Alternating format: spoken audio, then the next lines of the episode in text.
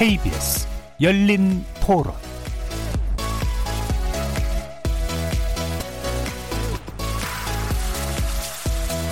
안녕하십니까. KBS 열린 토론 정준희입니다.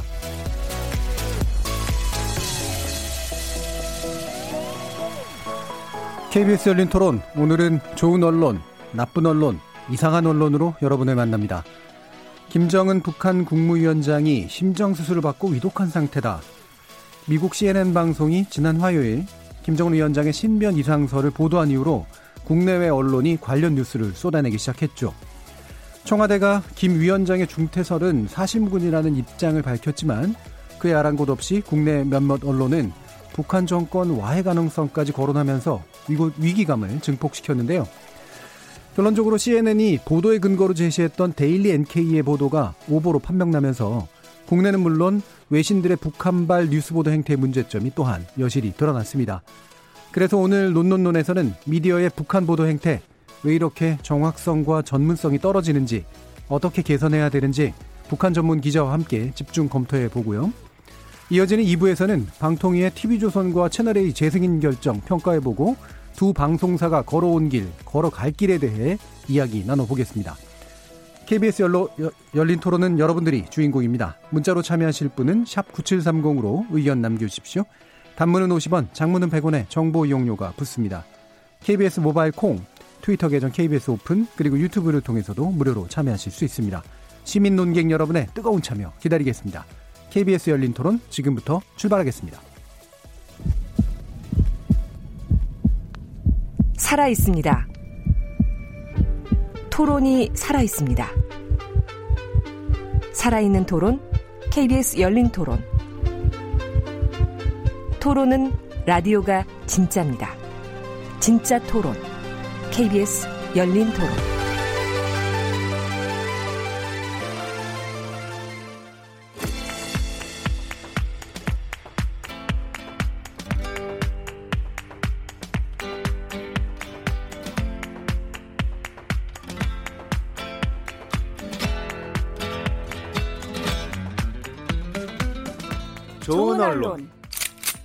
나쁜 언론, 이상한 언론?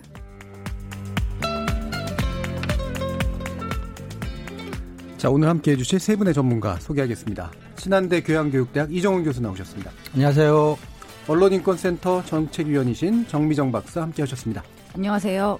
자, 그리고 오늘은 특별히 연합뉴스의 장용훈 북한 전문 기자 모셨습니다. 안녕하세요. 예, 안녕하십니까. 자, 이렇게 세 분과 함께 먼저 북한 보도 관련된 이슈를 짚어보려고 하는데요. 어, 일단은 몇 가지 사실에 대한 확인들을 장용훈 기자님께 부탁을 드리면서 이야기를 시작하려고 합니다. 아까도 말씀드렸듯이 김정은 국무위원장의 중태설, 위독설 또는 뭐 심지어는 사망설까지도 이제 나오기도 했었는데요. 어, 지금 이제 뭐 여러 가지 확인되는 그런 정보들에 의하면 어, 그 정도는 아닌 것으로 지금 판단이 되고 있는 사실이긴 한데 어느 정도까지 좀 밝혀졌다고 판단하면 될까요, 기자님? 예, 어, 일단은 CNN의 보도가 나왔던 게 지난 21일이었고 네. 어, CNN의 보도가 있으면서 우리 정부가 이제 적극적으로 해명 내지는 아, 사실 확인을 하는 모습을 보였고 그러면서 그때 그 청와대에서 했던 이야기는 아, 지방에서 정상적으로 일정을 소화하고 있는 것으로 안다라는 예. 정도를 이야기를 했었고 어 그리고 나서 지금 이제 알려지고 있는 거는 어, 김정은 위원장이 원산 지역에 머물고 있는 것 같고 어 지난 11일에 음, 평양에서 노동당 정치국 어, 전원회의가 있었는데 그 회의를 마친 뒤에 원산 쪽으로 이동을 해서 아직까지 머물고 있다라는 예. 것이 아, 지금까지 확인된 어, 그런 주요 내용이라고 할 수 있겠습니다. 예.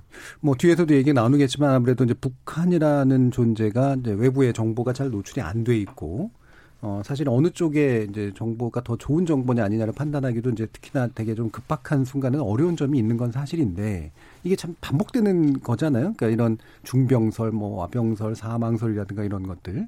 그러면 이제 기자님이 이제 전문 기자시니까 이런 상황에서 어떤 식으로 보통 판단을 하십니까? 예, 사실은 근데 음. 좀 성급했던 예. 거다. 이, 이 기사 같은 경우에는 음. 왜냐하면 지금 이제 김정은 위원장이 1월에 열흘 이상 공개석상의 모습을 네. 드러내지 네. 않은 경우도 앞서서 두 차례나 있었습니다. 음. 그리고 그때 있을 때마다 사실은 이제 우리 일부 언론에서는 아 몸이 아픈 거 아니냐, 그렇죠. 아니면 음. 무슨 문제가 생긴 것 아니냐라는 보도가 있었고 그래서 올해 1월에도 한 열흘 가까이 그리고 2월에도 한 12, 3일 정도 모습을 안 드러냈던 적이 있는데 그런 모습을 보였는데 사실은 그런 측면에서 보면 조금은 더 꼼꼼히 볼 필요가 있다. 네. 그리고 어, 과거에는 김정은 위원장이 40일 가까이 음. 공개 석상에 안 나타났던 적도 있거든요. 그렇다라고 한다면 그렇게 모습을 안 드러내고 있다라는 사실 자체를 곧바로 신병 이상과 관련 예. 연결시키는 것이 옳은 것인지 음. 그리고 그러한 정보들을 사실은 캐치해내기가 굉장히 어렵죠. 그렇죠. 이제 뭐 이- 예. 뒤에 또 얘기하시겠 하겠지만 북한이라는 사회가 워낙 폐쇄적이고 음. 폐쇄되어 있다 보니까 굉장히 구체적인 사안들을 알기가 굉장히 어렵거든요. 네. 그럼에도 불구하고 이번에 보도된 내용들을 보면 굉장히 구체적이죠. 예. 어느 병원에서 어떤 어떤 병원의 의사들이 와서 어떤 수술을 했고 지금 어떤 상황이다. 사실은 국- 만약에 국내에서도 이런 예. 것들을 알기는 만약에 우리 대통령이 음, 무슨 상황이 있었을 때 그 지방에 있는 누구 뭐 이런 사람들이 알기 어려운 그런 내용들을 거의 실시간에 가깝게 알아, 알아내서 그걸 근거로 해서 기사를 쓴다는 건 조금은 너무 많이 앞서 예. 나갔다라고 볼수 있을 것 같습니다. 바로 요- 그 부분이 되게 흥미로운 부분인데 사실은 너무 지나치게 자세하고 정확해서 신빙성이 있어 보이지만 그게 외래 신빙성이 없는 그렇죠. 요소가 되는 거잖아요. 그런 언론 지적들이 많더라고요. 예. 바로 그 부분에서 이제 우리가 이 정보가 어떤 정보냐를 봐야 되는데 이게 데일리 NK에서 사실 그런 식으로 이제 이야기를 했는데 잘 모르시는 분들도 많을 텐데요. 이게 이 정도의 신빙성을 갖췄다라고 판단할 만한 매체로 좀 평상시에 좀 보시나요? 아, 데일리 NK에 대해서 그렇게 높은 신비 신뢰도를 두기는 좀 어려울 것 같습니다. 네. 일단은 이 데일리 NK라는 데는 이제 인터넷을 기반으로 그렇죠. 해서 북한의 소식들을 전문적으로 전달하는 매체인데요.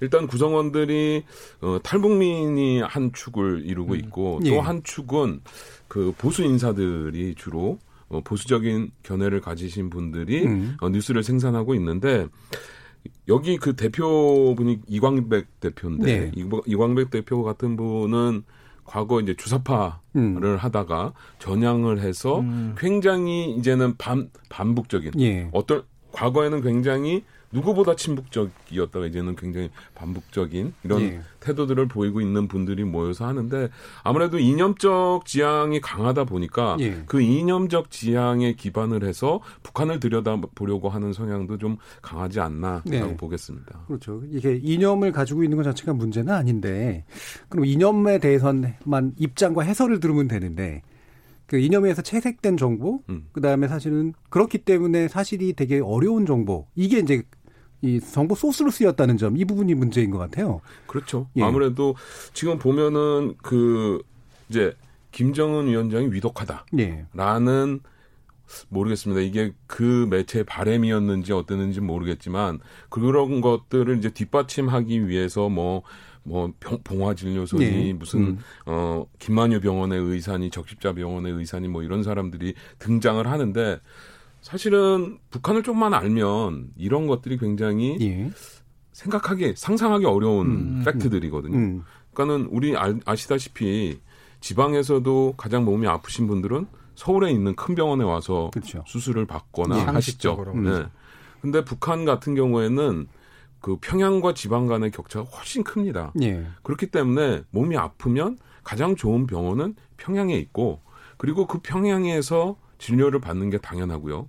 그리고 북한 같은 경우에는 아무래도 이 최고 지도자들에 대한 우대 뭐 예. 이런 것들이 중요하다 보니까 그런 사람들 특히 이제 로열 패밀리라고 불리우는 사람들만을 위한 진료소도 따로 있거든요. 예. 그리고 이게 수술이라는 게 사람 몸에 칼을 대는 건데 이제 북한 같은 경우에는 사실 이제 최고 지도자의 몸에 함부로 칼을 대거나 할수 예. 있는 건 아니거든요. 그렇다라고 한다면 평상시에 여러 가지 과정을 거쳐서 신뢰를 확보한 사람들만이 음. 그런 업무를 할 수 있는 거죠.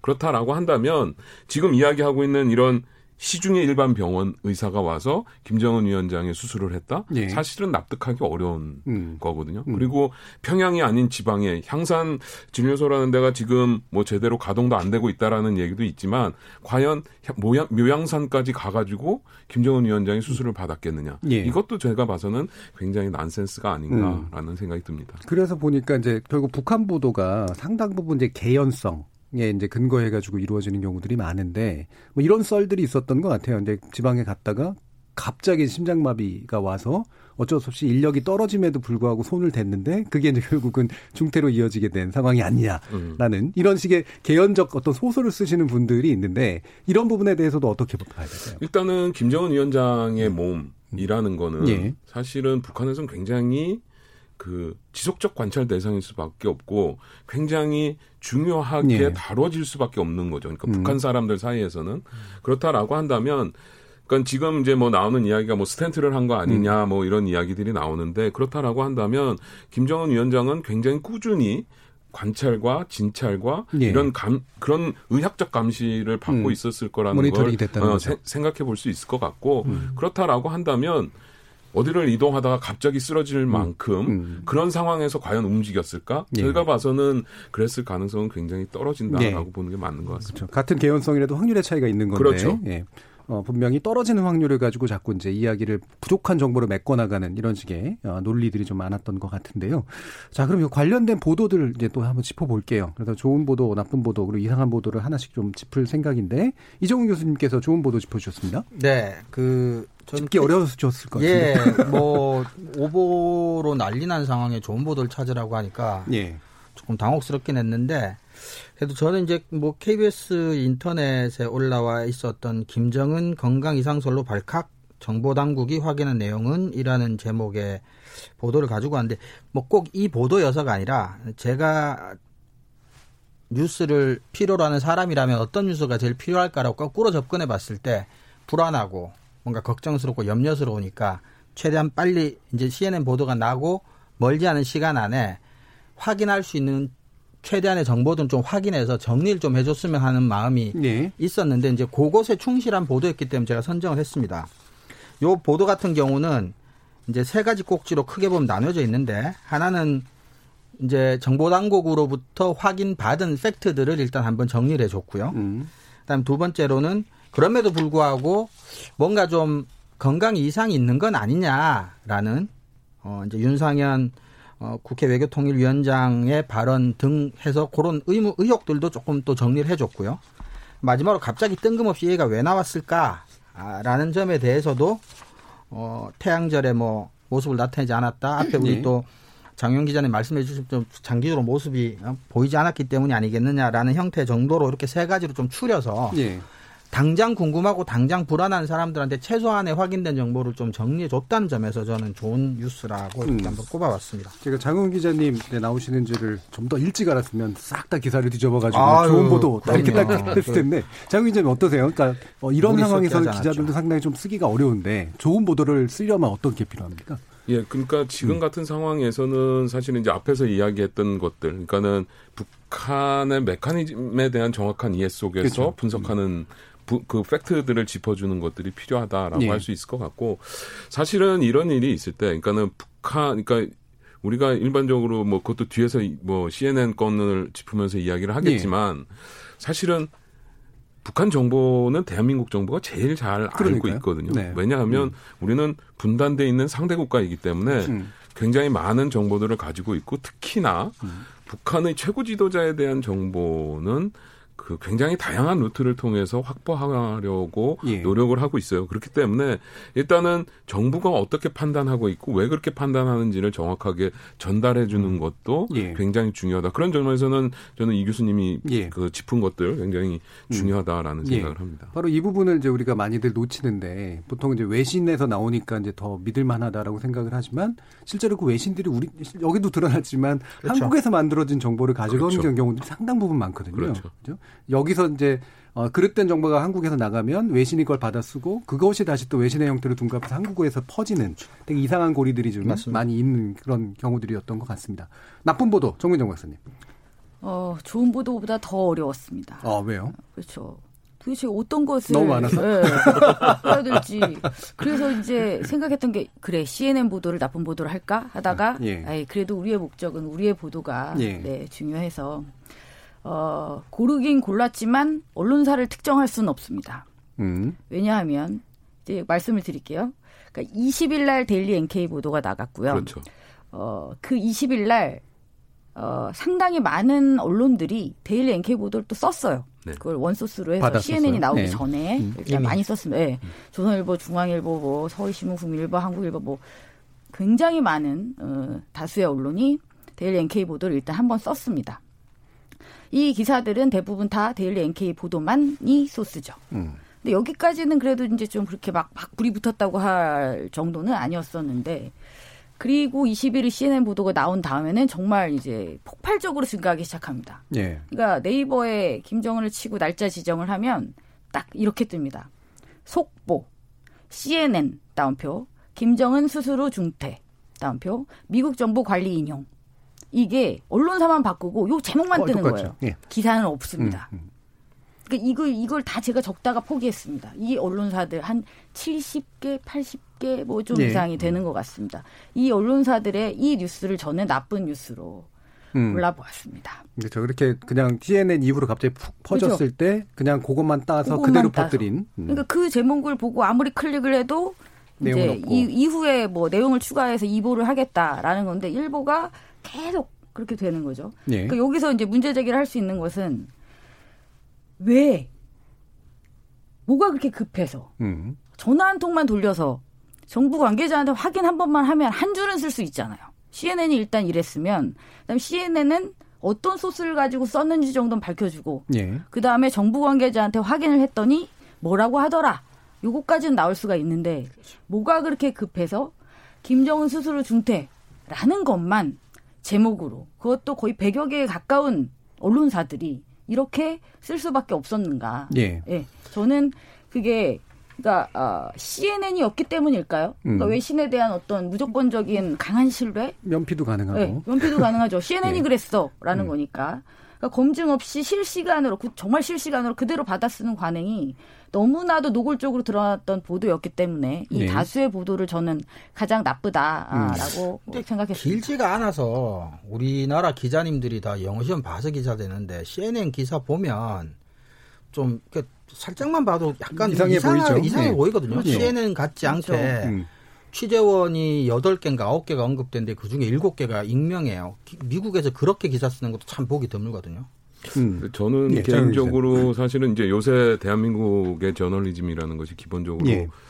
이제 portalism이라는 portalism. 예. 음, 생각을 portalism. 좀 많이 예. 해요. 네. 그러니까는 포탈에 빨리 올라가서 빨리 자리를 그렇죠. 잡아야 뭐 광고도 붙고 뭐 그렇죠. 이러는 거니까. 예. 근데 그러니까 거기에 단순히 portalism만 있는 게 아니라 문제는 거기에 이제 quote journalism이라는 게 덧붙여지는 그렇죠. 거죠. 따옴표 그러니까 아까 말씀하셨지만 데일리 NK를 인용해서 쓴다고 했잖아요. 그러니까 그러니까 데일리 NK를 썼으면 쓰고 정부 당 뭐 정부 당국의 확인도 하고 근데 이렇게 얘기했는데 정부 당국자는 뭐 아니라고 했다든가 예. 아 그럼 맞는 것 같다라고 했다든가 이런 걸 해서 어떻게 보면 인용을 하더라도 거, 그거를 우리 상품으로 재가공을 해야 되는데 그렇죠. 그러기보다는 그냥 데일리 NK는 뭐라고 했어 근데 뭐라고 뭐라고 했어. 뭐라고 뭐라고 했는데 야 이게 맞으면 북한 큰일 날 것 같아. 음. 라는 식으로 던져버리고 마는 네. 거죠. 그러다 보니까 사실은 저는 이게 뭐 비단 북한 보도뿐만 아니라 뭐 네. 정치도 마찬가지고 맞습니다. 사회도 마찬가지고 이 quote 저널리즘이라는 게 굉장히 문제다라고 네. 생각하는데 맞습니다. CNN도 마찬가지죠. 네. CNN이 그렇게 쓰니까 빨리 포탈 메인에 자리 잡아야 되겠고 그러니까 CNN quote 열고 뭐라고 하고 음. quote 닫고 그리고 일단 얹어놓고 그 다음에 보자는 거죠. 네. 그러다 보니까 참 어려운 음. 것 같아요. 이런 말하면 또 세상 물정 모르는 또 학자가 쓸데없는 소리 한다고 할지 모르겠는데 그 제가 기자분들이나 언론사에 하고 싶은 얘기가 요건과 관련해서 뉴욕타임즈가 뭐 좋은 기사를 많이 써서 유명도 하지만 뉴욕타임즈가 다른 언론사랑 굉장히 차별적인 특성 중에 하나가 보도하지 말아야 될 때 보도를 유일하게 안 해서 신뢰도를 얻는 경우 케이스가 네. 되게 많아요. 음, 사실 그게 굉장히 어려운 결정이거든요. 음. 그러니까 이번 같은 경우도 뉴욕 타임즈는 명시적으로 그런 얘기를 했다고 해요. 데일리 NK를 우리는 신뢰하지 않는다. 네. 걔들은 신빙성이 없는 음, 언론다. 단, 그래서 난그 소스를 받아 쓰지 않겠다고 해서 저 블룸버그 통신 우리나라 이제 CNN 많이 알죠. 블룸버그 통신도 보도라고 CNN 보도 예를 들면 뉴욕타임즈 보도를 안 한 거죠. 네. 근데 이렇게 아까 이제 우리 기자님께서 portalism이라고 말씀하신 그게 엄연한 현실인 건 사실인데 다들 그렇게 할 때 조금 늦지만 정말 정확한 보도를 한 번 해서 그것이 경제적으로 가지고 올 수 있는 성과는 저는 상상 이상이라고 생각을 하거든요. 예. 그러니까 꼭 보도를 하는 것으로 경쟁해서 보도를 빨리 해서 이길 생각도 중요한 경쟁 방식 중의 하나인데 생각을 바꿔서 조금만 확인해서 그래봤자 5분 10분인데 안 내보내겠다는 결정을 해서 다 내보낸 사람과의 차별성을 통해서 신뢰를 쌓고 경쟁에서 이기는 방식도 한 번쯤은 진지하게 고민해 보셨으면 좋겠습니다. 예. 그런, 그런 측면에서 보면 예. 연합뉴스는 데일리 NK를 예. 그대로 인용해서 보도하지는 않았습니다. 예. 잘하셨습니다. 어, 네. 그장 기자님이 계셔서 아마 그게 가능한 것 같아요. 그래서 저도 그런 예. 생각을 많이 하죠. 그러니까는 예. 적어도, 그러니까는 저도 뭐 이런저런 특종도 해보고 예. 오보도 써보고 하는데 음. 기자 생활을 하다가 뒤돌아보면 특종을 해서 얻었던 영광보다는 음, 오보를, 오보를 써서 생겨나는 굴욕감이 사실은 더 크거든요. 예. 기자 입장에서는. 네. 그런 측면에서 보면 무조건 빨리빨리 옮겨야 음. 된다라는 음. 생각보다는 예. 적어도 정론을 지향하고 음. 정확하게 판단하고 그리고 왜 그렇게 내가 판단했는지를 음. 정확하게 적어주는 것들이라는 것이 사실은 앞으로 진짜 이렇게 가면 저널리즘이라는 것들 네. 아니면 언론이라는 것들이 무슨 기능을 할 수 있을지 모르겠는데 그렇죠.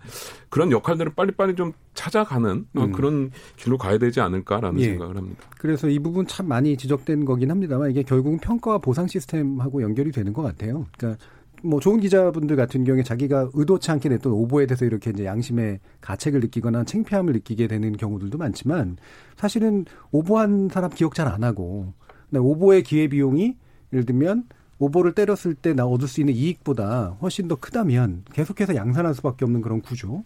특히나 이제 뭐 뉴욕타임스나 지금 연합뉴스의 케이스나 아니면 BBC나 이런 데들처럼 안 했을 때 그게 나중에 기억되고 평가받아야 되는데 이건 잊혀지는 경우들이 훨씬 더 많다는 그렇죠. 거. 네, 그런 게 참 중요한 문제인 것 같습니다. 특히 북한 관련한 보도는 음, 더더욱 그래요. 오보에 네. 대해서 더 관대하죠. 그리고 음. 그렇죠. 아니면 많은 거지 뭐, 네. 뭐 이런 식으로. 그렇죠. 뭐 북한이 우리나라 언론 중재위에 뭐 누가 갈 소를 제기한 것도 대표적으로 예전에 조선일보가 했던 보도가 그런 게 있었잖아요. 그렇죠. 음. 김영철, 네. 최영설 네. 같은 네. 경우는 현성월도 그렇고 뭐. 끝까지 기다려봐라 내 말이 맞을 거다. 결국 이 태도로 가는 경우들이 되게 많았기 때문에 이상한 보도 이제 제가 꼽았는데요. 음, 왜 이상한지 또 나중에 설명을 드리겠습니다. 이제 문화일보의 4월 24일자고 오피니언란에 실렸습니다. 그래서 일반적인 취재 보도는 아니고요. 어, 염돈재 전 성균관대 국가전략대학원장 그리고 전 국정원 1차장께서 이제 적은 의견인데 앞에까지 전 되게 상당히 도, 도움이 됐고 좋은 거였어요. 왜 건강 이상설이 사실이 아닌 것 같은가를 첫째, 둘째, 셋째, 넷째 해가지고 음. 아까 장 기자님이 설명해 주신 것 같은 그런 내용을 쭉 설명을 해 주셨거든요. 그러면서 어, 맨 뒤에서 나온 게 이제 전 이상했는데 자, 그러나 많은 정보 전문가는 북한 눈치 보기에 급급한 문재인 정부에서 국정원이 과거처럼 우수한 대북 정보 능력을 유지할 수 있을지에 대해서 의구심을 갖고 있다. 그러면서 약간 논조가 바뀌어요. 갑자기. 그래서 문 정부에서 북한 전문 요원들은 찬밥 실세를 명키 어렵다. 북한 분석관들의 자존심을 여지없이 짓밟아 놨다. 이제 이런 식으로 이제 가거든요. 앞에서 충분히 전문가로서 잘 판단해주고 좋은 정보를 주는 해석의 기준을 주, 주다가 어느 순간 갑자기 우리나라 국정원이 물론 잘해줘야 된다라는 그런 의도를 까는 건 좋은데 이게 이제 정권의 문제고 그다음에 정권 안에서 북한 전문가들이 푸대접 받고 있다라는 약간의 정치적인 논리로 이제 이어지고 있는 게 왜 그랬을까라는 그런 생각이 들었어요. 그래서 저는 이 부분을 이상하다라고 이제 얘기를 하는 거죠. 그러니까 좋은 음. 얘기를 하면서 왜 끝에서 이런 이야기를 섞었을까? 이게 진짜 사실일까?라고 하는 것도 이제 있었거든요. 왜냐하면 제가 알기로는 이제 지난 정부, 지지난 정부를 거치면서 사실 이른바 휴민트, 이제 북한과의 어, 정보에서 굉장히 중요한 인적 정보처가 상당 부분 많이 사라지고 끊어졌고 음. 그래서 우리의 대북 정보 분석 능력이 상당히 약해졌다라고 저는 그렇죠. 알고 있는데 네. 그렇죠. 지금 이제 정권에서 이 대북 정보가 굉장히 약하다라고 하는 판단의 근거로 세운 것이 맞나 라는 그런 생각이 들었거든요. 어떻습니까? 얘기를 하는 것 같아요. 일단은 예. 지금 국정원이 과거하고는 좀 많이 달라졌죠. 했죠. 일단은 예. 국내 정치 관여를 하지 않겠다고 예. 했고 국내 정치와 관련된 부서들이 상당 부분 이제 어, 해체가 됐죠. 음. 그리고 지금 국정원의 가장 핵심적인 업무는 해외 업무와 북한 관련 업무입니다. 네. 북한 관련 업무는 한 축으로는 남북 대화를 어떻게 견인해낼 것인가 하는 게 한 축이 있을 음. 거고 또 하나는 그럼 지금의 북한은 어떤 상황인지를 보는 게더 네. 중요한 한 축이겠죠.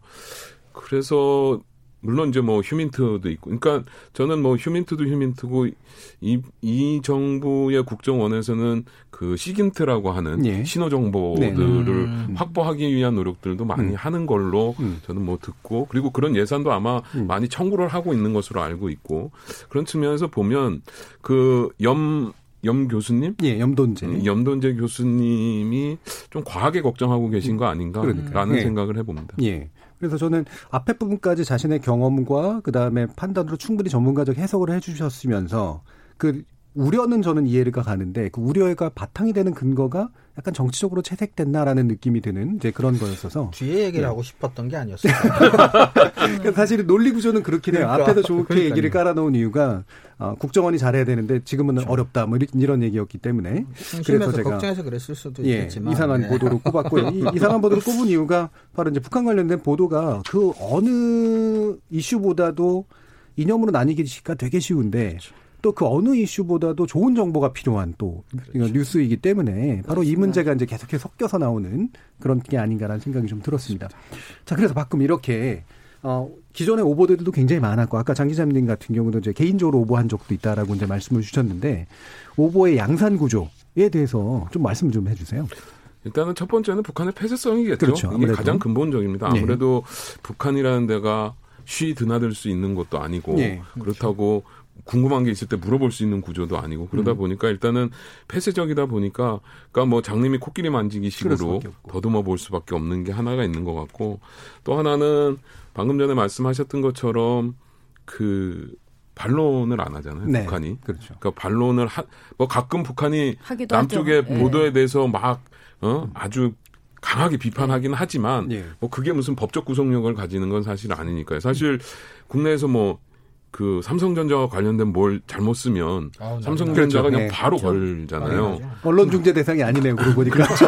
그러다 보니까 이제 뭐 그런 거고. 네. 그리고 저는 제일 또 중요한 것 중에 하나가 결국은 지금 현재 이 분단 구조가 그렇죠. 만들어낸 게 크다. 이 네. 분단이라는 것이 결국은 우리 국민들 내지는 뭐 기자들도 마찬가지일 것 네. 같은데 국민 네, 하나니 한, 한 부분이니까. 그러다 보니까 이 심리적 냉정 구조라는 것들이 음. 생겨나고 그리고 그러한 심리적 냉정 구조를 자기가 가지고 있는 것들을 더 확산시키고 이러려고 이런 것들을 하다 보면 자연스럽게 팩트에 소홀해지고 네. 그거보다는 오히려 이념에 더 충실해지려고 하는 경향들. 음.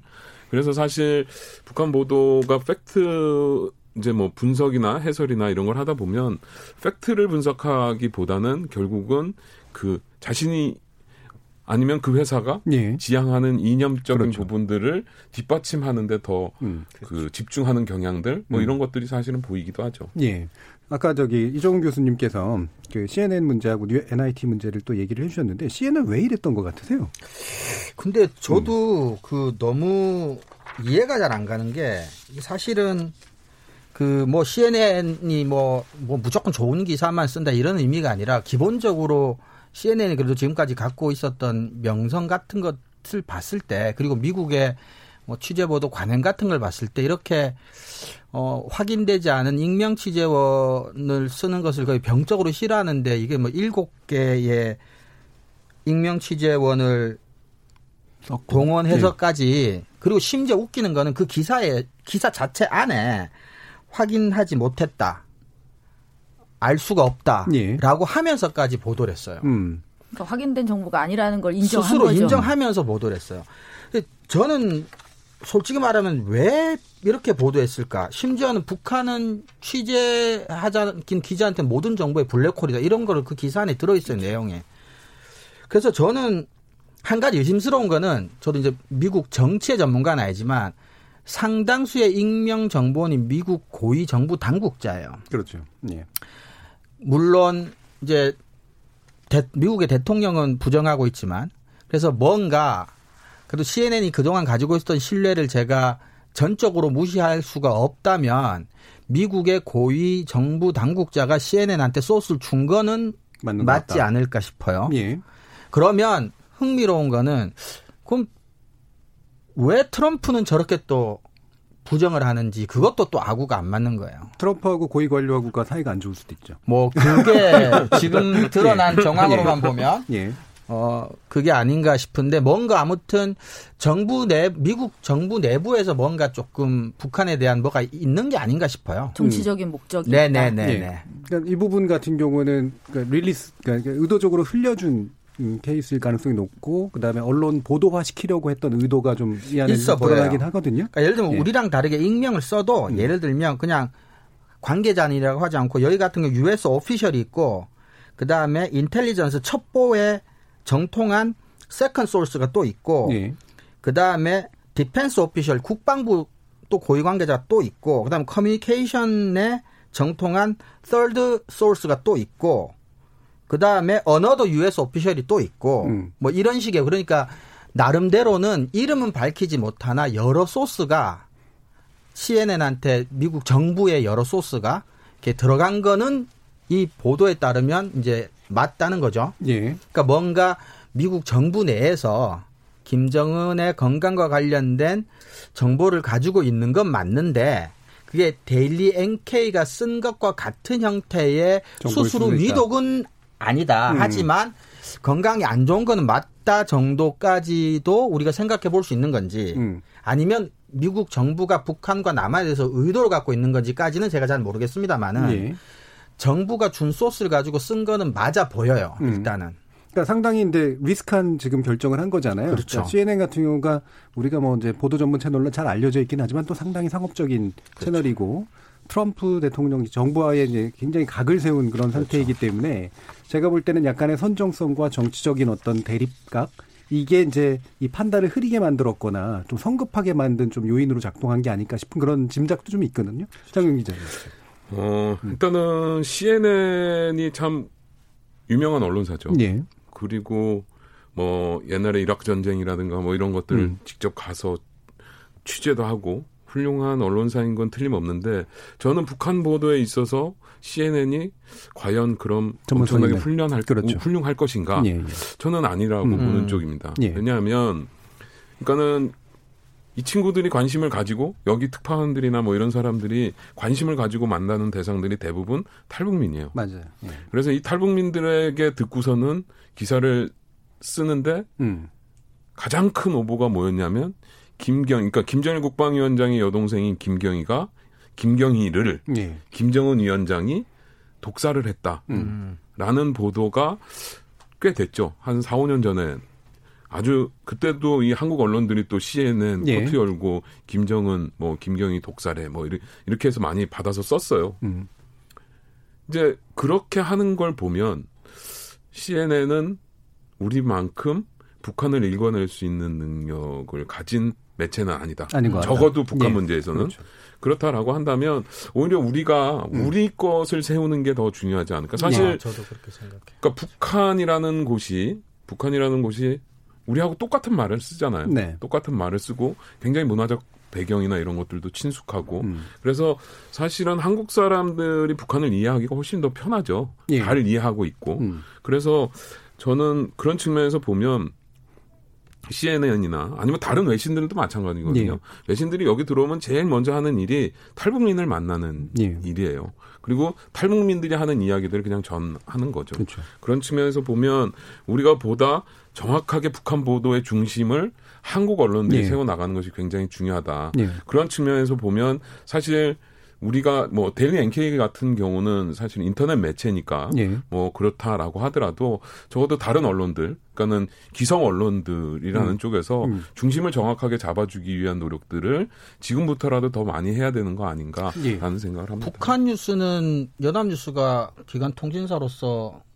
책무가 크시겠습니다 그런 점에서 아, 저희, 중심을 좀 더잘 그렇죠. 잡아 오셨고 예, 앞으로도 예, 예, 계속해서 예. 그래서 그러니까는 뭐 사실은 북한을 많이 알기가 쉽지 않죠. 그래서 네. 저희는 북한이 전달하는 공식적인 입장들, 뭐 음. 매체라든가 이런 것들을 보고 전달하는 것도 굉장히 중요하고요. 예. 그리고 아무래도 이제 소스라는 게 사실은 뭐 정해져 있으니까, 그러니까는 뭐 그렇죠. 정부 쪽에서 하는 네. 이야기들을 정확하게 bias 없이 그러니까 편견을 가지지 않고 보기 위해서 노력을 하고 그다음 북한이 전달하는 말, 말들을 정확하게 읽고 예. 숨어 있는 행간을 읽기 위해서 노력을 하고 음. 그런 것들이 사실은 이렇게 무슨 뭐 적십자 병원에서 뭐 어떤 예. 의사가 와서 이런 걸 했다는 것보다 저는 그 되게 밋밋하죠 그런 기사들이 예. 밋밋하지만 그러한 것들이 우리 언론에 그리고 그 한반도를 위해서 중요한 거 아닐까라는 네. 생각이 맞습니다. 그런 면에서 이제 보면 이게 북한 문제가 어차피 정보적인 출처 자체의 어떤 신뢰성 확보하기가 좀 어려운 측면들이 있고 일방적으로 좀 의존해야 되는 것들이 있기 때문에 사실 자체를 막 정말 발굴해가지고 하는 것처럼 하는 액션하지 말고 사실은 똑같은 사실들을 공유한 채 어떤 해석의 방향이랄까 아니면 좀 더 부과하는 사실들을 좀 구하는 음, 방식 음. 이런 게 외래도 현실적일 것 같다는 생각이 그렇죠, 들어요. 그렇죠. 예. 예. 이제 그런 면에서 지금 연합뉴스 같은 경우가 원래 이제 그 통신사 그러니까 언론사 지국을 예, 설치하려고 지금까지 계속해서 애써왔잖아요. 네. 그 전망 지금 어떻습니까? 어, 사실은 저도 이제 2007년에 저희 음. 사장님을 모시고 평양을 갔었죠. 예. 그래서 거기 가서 이제 조선중앙통신사 사장도 만나고 그다음에 북한 뭐 그때 이제 당시에 김영남 최고인민회의 상임위원장도 만나고 해서 예. 어느 정도 이제 잘해 보자라는 음. 음. 그 합의 뭐 이런 것들은 했는데 이제는 그 이후에 이제 2008년에 이명박 정부가 들어섰고 예. 그다음에 한 10년 동안 음.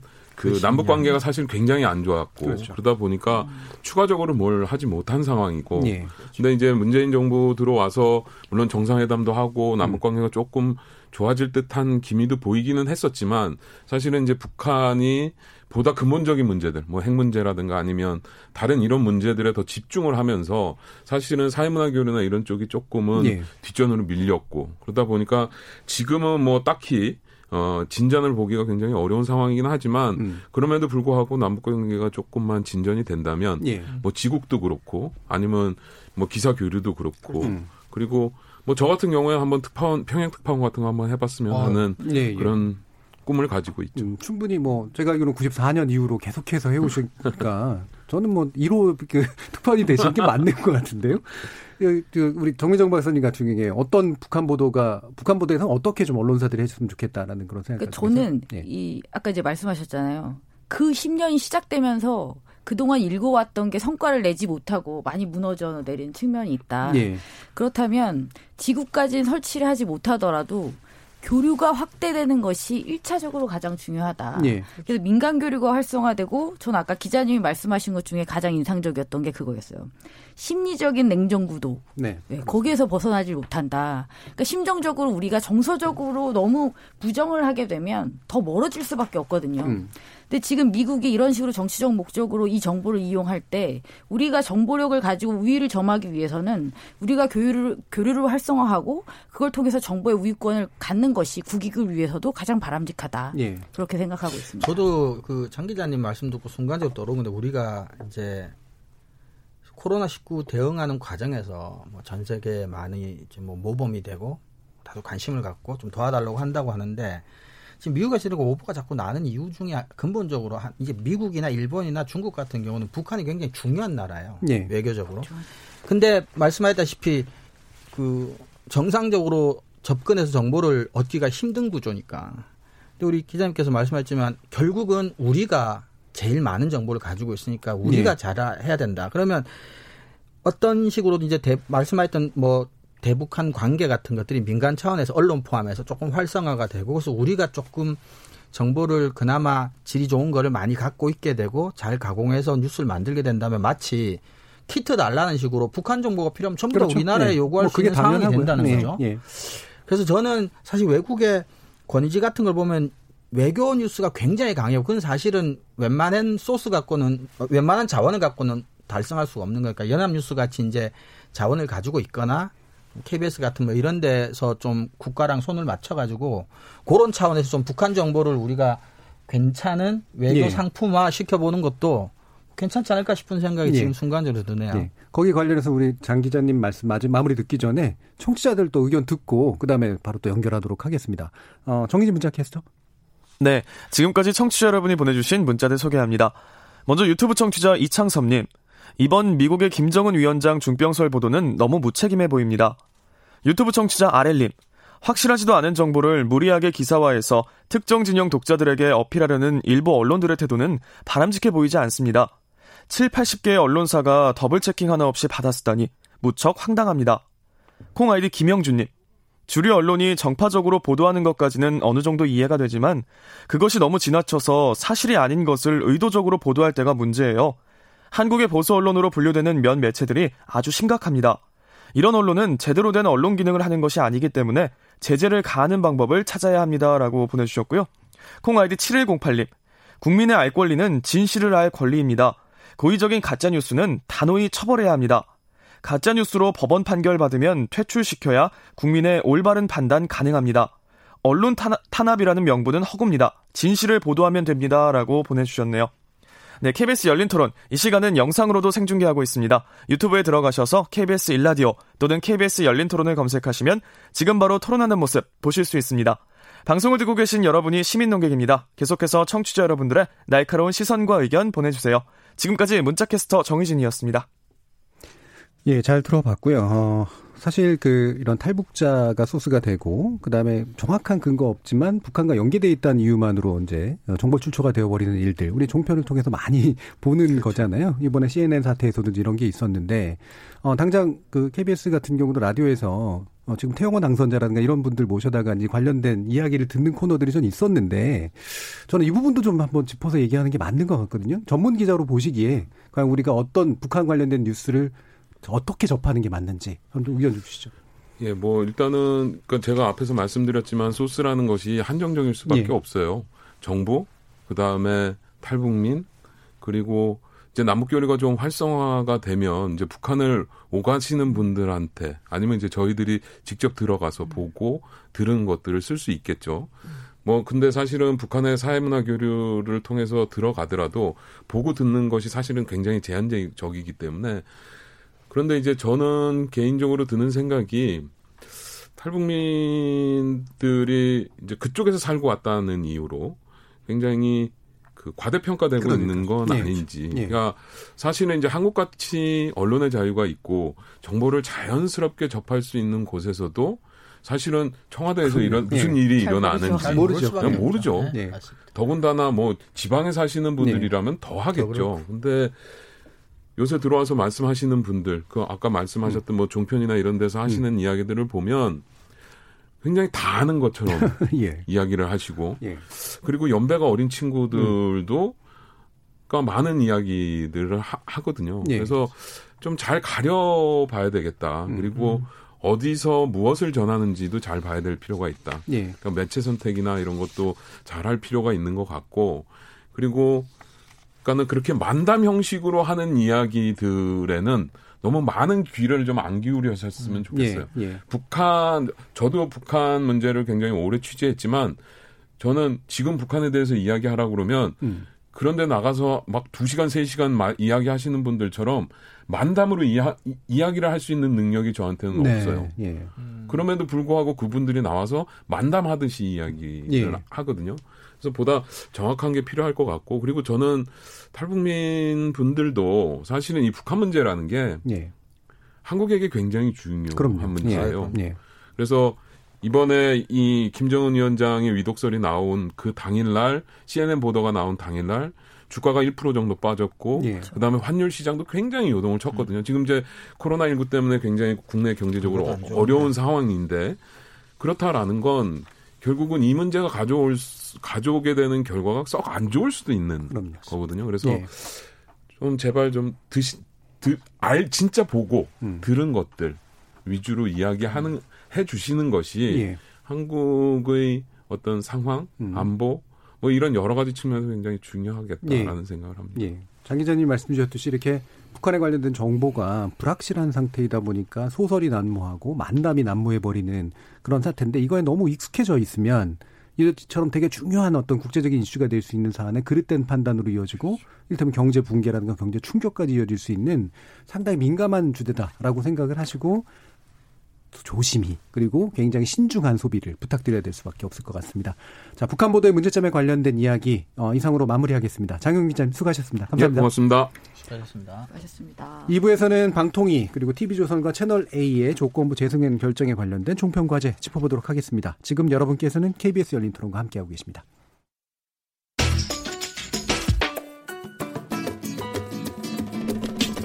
묻는다, 듣는다, 통한다. KBS 열린 토론. 듣고 계신 청취자 여러분, 감사드립니다. 들으면서 답답한 부분은 없으신가요? 궁금한 점은요? 그렇다면 함께 토론에 참여하시죠. 유료 문자 9730을 이용하시면 됩니다. 단문은 50원, 장문은 100원의 정보 이용료가 있습니다. 스마트폰 어플리케이션 KBS 모바일 콩을 통해서도 무료로 참여하실 수 있습니다. KBS 열린 토론은 언제나 열려 있습니다. 듣고 계신 KBS 열린 토론은 매일 밤 1시에 재방송됩니다. KBS 열린 토론 금요일 코너 좋은 언론, 나쁜 언론, 이상한 언론 2부 주제는 조건부 재승인 받은 TV조선과 채널A의 나아갈 길입니다. 함께해 줄 두 분의 전문가 소개해 드릴 텐데요. 언론인권센터 정책위원이신 정미정 박사, 그리고 신한대 교양교육대학의 이정훈 교수 이렇게 두 분과 함께하고 있습니다. 자, 우리 그 이 논논논 코너 시작되고 난 다음에 예, 종편 많이 다루는데 특히 재승인 관련해서 벌써 세 번째 이제 언급이 맞습니다. 되는데 역시나 이제 짐작했던 그런 결과들이 나왔죠. 네. 우리 돗자리 깔으셨던 정미정 박사님이 네. 예상한 대로 그대로 갔는데요. 어떻게 보셨어요? 어... 참, 제가 한숨을 참 자주 쉬는 것 같은데 정말 한숨밖에 안 나오는. 예. 일단 첫 번째로는 비겁하다. 음, 네. 방통위가? 네, 방통위는 예. 비겁하다. 예. 이 말씀을 드리고 싶습니다.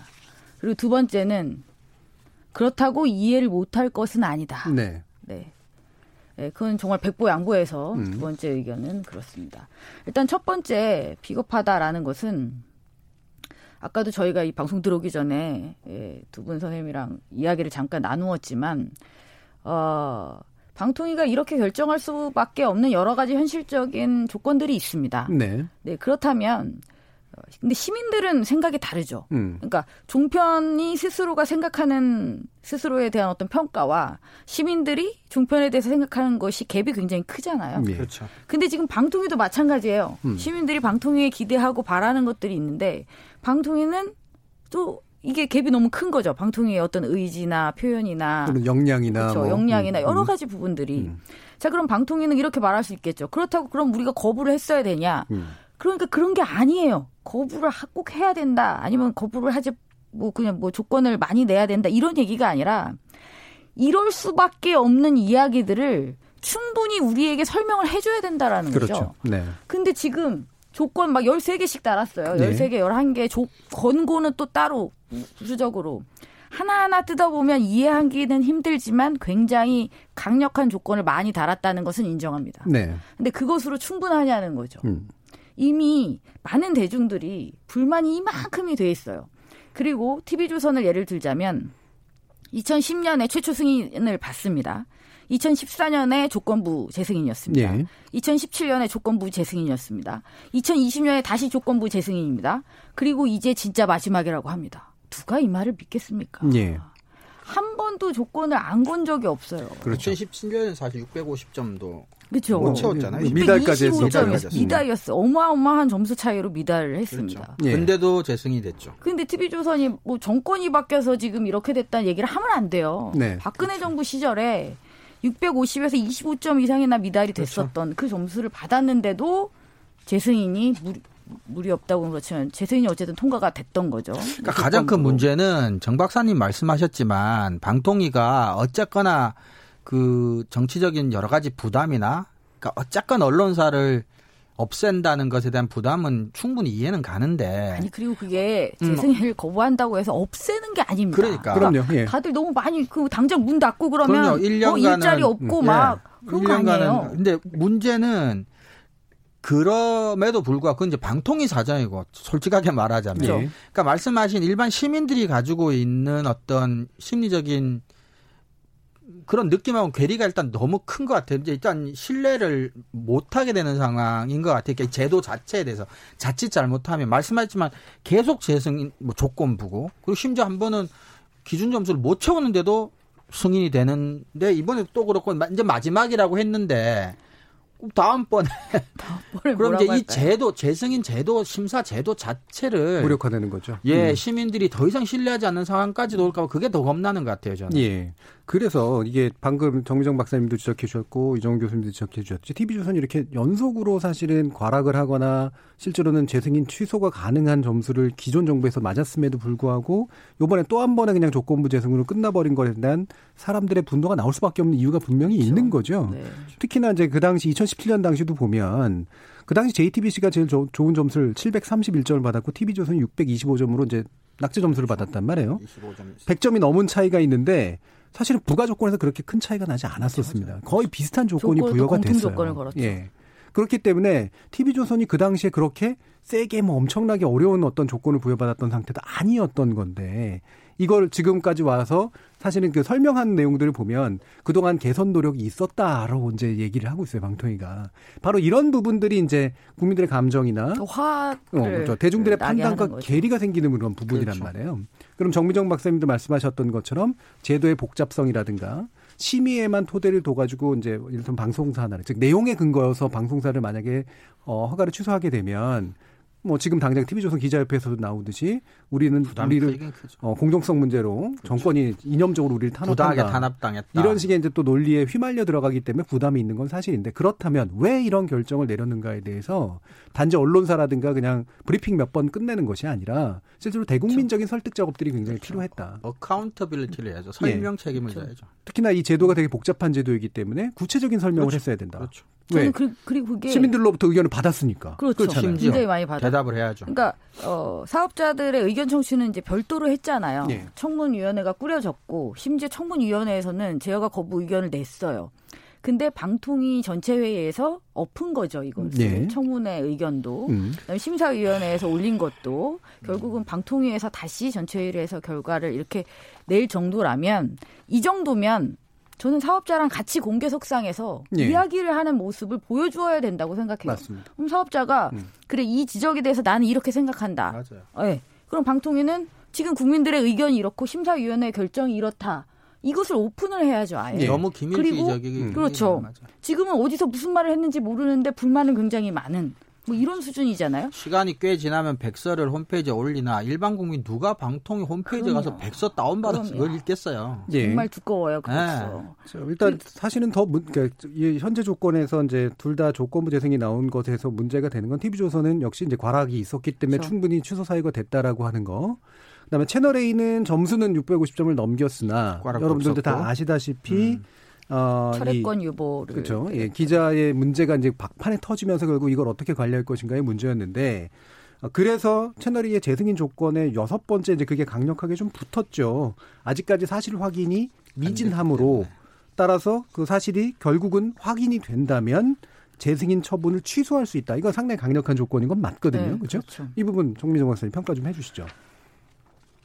음. 채널... 한숨 여러 번 쉬시네요. 그러니까 채널 A 건에 대해서는 예. 지금 철회권 유보까지가 최선이었다고 봅니다. 예. 그러니까 물론 문제가 없었다는 건 아니지만 아직 확인해야 될 사실이 그렇죠. 더 많이 있기 때문에 네. 일단 어느 정도의 시간을 버는 것까지는 이거는 이제 합리적인 판단이었다고 예. 생각해요. 맞아요. 근데 문제는 지금까지 말씀드렸던 거랑 이제 좀 중복이 되는데 그렇다면 방통위가 이 이후 과정을 책임 있게 의지를 가지고 끌어나갈 수 있을 음, 것이냐에 음. 대해서 신뢰가 떨어진다는 그렇죠. 것이죠. 이게 시간 벌기가 될 가능성이 상당히 그렇죠. 왜냐하면 말이에요. 검찰이 네. 뜨뜻미지근하게 할 수 있고 예. 채널 A의 자체 조사는 언제 나올지도 모릅니다. 음. 근데 방통위는 계속 그럼 기다리고 있겠다는 건지 예. 그러니까 여기에 대해서 뭔가 구체적인 설명이 있어야죠. 그냥 재판 결과가 나오면 그때 가서 취소할 수 있다 정도가 아니라 우리는 그때까지 무엇을 하겠다. 진상조사위원회를 좀 더 강제할 수 있는 방안이라든지 로드맵을 좀 그렇죠. 공개하든지. 음. 뭔가를 제시를 해야 되는데 그게 없이 그냥 철회권 유보만 얘기하고 있어요. 그리고 제가 한 가지 더 말씀드리고 싶은 건 방통위가 제가 비겁하다라고 첫 번째 네. 말씀드렸던 이유는 지금 사기 방통위원회의 임기가 올 7월이에요. 네. 음, 맞아. 그러니까, 넘긴 거예요. 다음 음. 기한테 그죠? 그렇죠. 책임을 7월이면 아, 그렇죠. 음. 아무것도 끝나지 않습니다. 채널 A 조사 그 안에 나올까요? 아, 네. 안 나옵니다.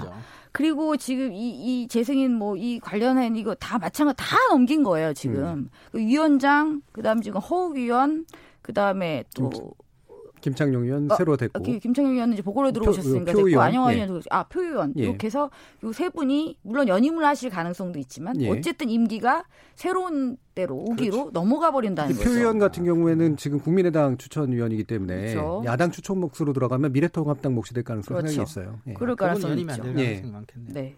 그러니까 이게 아, 비겁한 게 그런 측면도 있어요. 실제로 공을 넘긴 흔적이 너무 좀 명확해요. 네. 네. 그러니까 시간적으로 시간을 이렇게 둘 수밖에 없던 측면을 인정한다고 하더라도 그럼 그 시간 동안 방통위가 어떻게 그 사건의 확인을 강제할 것인가에 대한 명확한 아, 이야기가 그러네요. 있었어야 되고 꽤 까다로운 조건을 여러 개 다는 것으로 예. 근데 그 조건을 검증하는 것도 그렇죠. 지금 방통위가 하는 게 아니라는 거죠. 최선을 다하는 모습을 비춰주는 척하면서 다음 기로 어, 중요한 결정들은 넘긴 꼴이 돼버렸네요. 그렇죠. 그러니까 이런 판단과 이런 강력한 조건을 건 거에 대해서는 우리도 납득할 수 있는 부분이 있으나 있죠, 네. 그 사실 결과는 그 앞으로 그 조건을 확인할 수 있는 책임이 지금 기한테는 없다는 얘기죠. 그렇죠. 그렇죠. 예. 그래서 이 부분이 이제 상당히 채널의 문제에서 지적해야 되는 게 맞는 것 같고요. 그러네요. 뭐 TV조선에 대해서는 여러 가지 문제를 지적했습니다만 저는 제일 황당한 건 TV조선 기자협회의 반응입니다. 네. 예. 성명서를 내셨어요. 채널A 때 성명서 안 내셨잖아요, 이분들. 예. 그 기자들의 공통적인 저널리즘 윤리 문제에 대해서는 굉장히 반대로 행동하시던 분들이 자기 자신에 대해서는 제 승인은 과연 공정한가? 언론 자유를 침해할 것이다라고 하는 굉장히 강한 언사들을 썼습니다. 어떻게 보셨어요, 이정도 교수님? 아, 제가 보기에는 그 핵심은 한 가지인 것 같아요. 공정성이라고 하는 게 객관적인 평가의 잣대가 될 수 있느냐라는 문제 제기를 한 것 같아요. 네. 언론의 자유는 이제 레토릭으로 쓴 것 같고, 근데 공정성 문제를 이제 거기 사실은 야당 추천 위원도 한번 그 얘기를 했었죠. 이게 이제 미국의 fairness doctrine 이제 공정성 원칙이 미 법원에서 이제 폐지 당할 때 네. 이게 이제 과도하게 언론사들에게 기계적 균형을 맞추려고 하는 부담들이 칠링 이펙트, 위축 효과를 줄 수가 있다.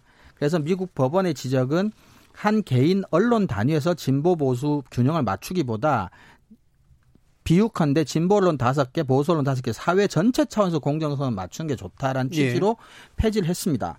근데 저는 이게 TV조선 기자들의 얘기가 저는 조금 말이 안 된다고 보는 게 우리나라에 이걸 그대로 적용하기가 힘들어요. 첫 번째, 일단 미국은 그래도 사실을 충실히 취재해서 객관적으로 보도하는 정도는 하고 있어요. 네. 지금 채널, 지금 TV조선이 문제를 지적받는 것은 이제 객관성이나 품위 이런 것들이 제대로 지켜지지 않는 것 때문에 지금 지적을 받고 있는데 그것도 그러니까 이미 객관적이지 않고 편향적으로 보도를 하는 언론이 스스로가 공정하지 않을 자유를 달라고 요구하는 거거든요. 그게 저는 일단은 말이 안 된다. 그 부분이 그러니까 좀 더 자세히 좀 설명을 좀 드릴 필요가 있는 게 이게 정치적 이념에 따라 달리 해석될 수 있는 걸 불공정하게 자기들한테 들씌웠다 이런 식의 프레임인데 실제로 TV조선이 지적받은 상당수의 부분들은 사실관계가 틀렸거나 그렇죠. 품위가 잘못돼 있거나 그렇죠. 언어를 이상한 걸 그렇죠. 썼거나 이런 식의 문제들이 그렇죠, 있었어요. 그렇죠. 예. 그래서 이거는 자기들이 그런 주장을 하기에 앞서서 기본적으로 자기들이 무엇에 지금 실패하고 있는지를 철저하게 되돌아볼 필요가 있다는 거예요. 그리고 두 번째로 미국 법원의 지적이 맞으려면 그 해당 사회가 상당 수준으로 다원주의적이어야 돼요. 네. 언론 개별의 공정성이나 사회 전체 공정성을 맞추려면.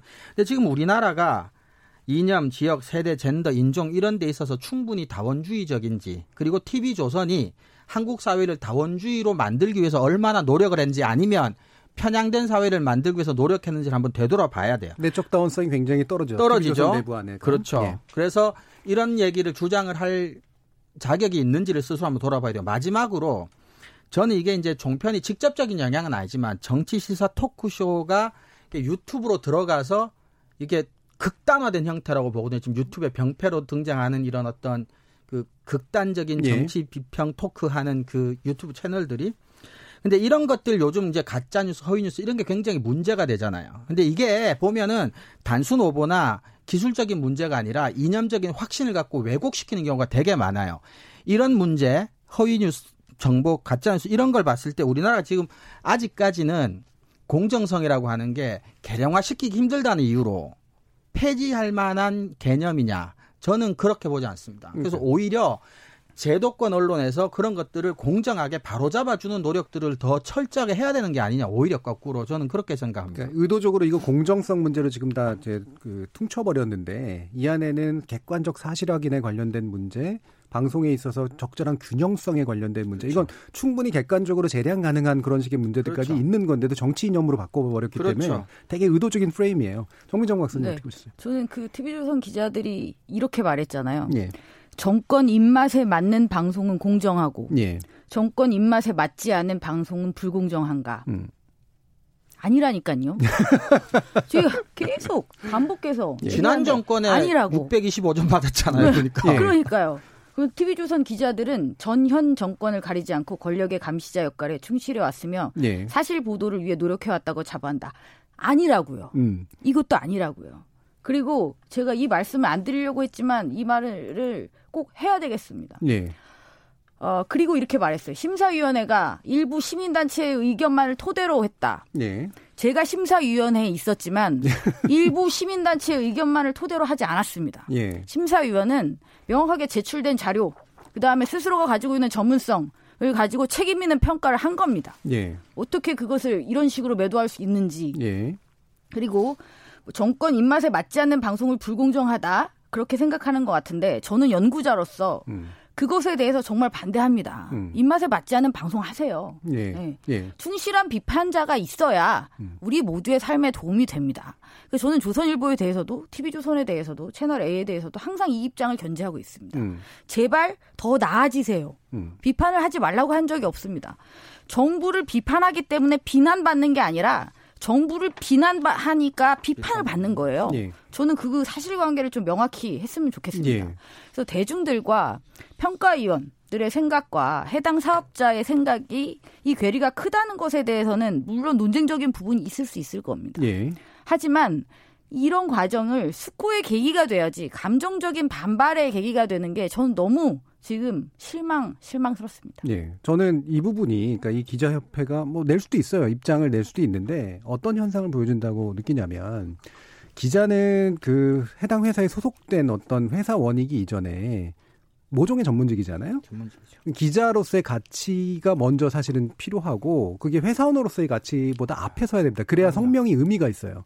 안 그러면 누구나 뻔히 보듯이 아이 그 회사에 속한 회사원들이 자기 회사 망하니까 이런 식으로 얘기하는 거 아니야라고 하는 세간의 시선을 넘어서려면 자신의 직업의 어떤 가치에 충실하게 이야, 기를 해야 됩니다. 그러면서 언론 자유나 공정성 문제를 갖다 붙인 건데 자 여기서 이 얘기가 나와요. 둘째 그러면서 어, 출연진이 저 법정 제재를 받을 경우 출연 금지나 시사 프로그램이 법정 제재를 3회 받을 경우 프로그램을 폐지하는 삼진 아웃제 조건 제시하면서 기자와 뉴스까지 대상에 포함시켰다. 이걸 문제를 삼아요. 그러면서 뭐냐면 기자는 스스로가 부끄러움을 느낀다. 왜 우리 기자와 그 뉴스를 니네들이 해가지고 그런 식으로 규제를 하려고 하느냐라는 식의 얘기를 하고 있는 거예요.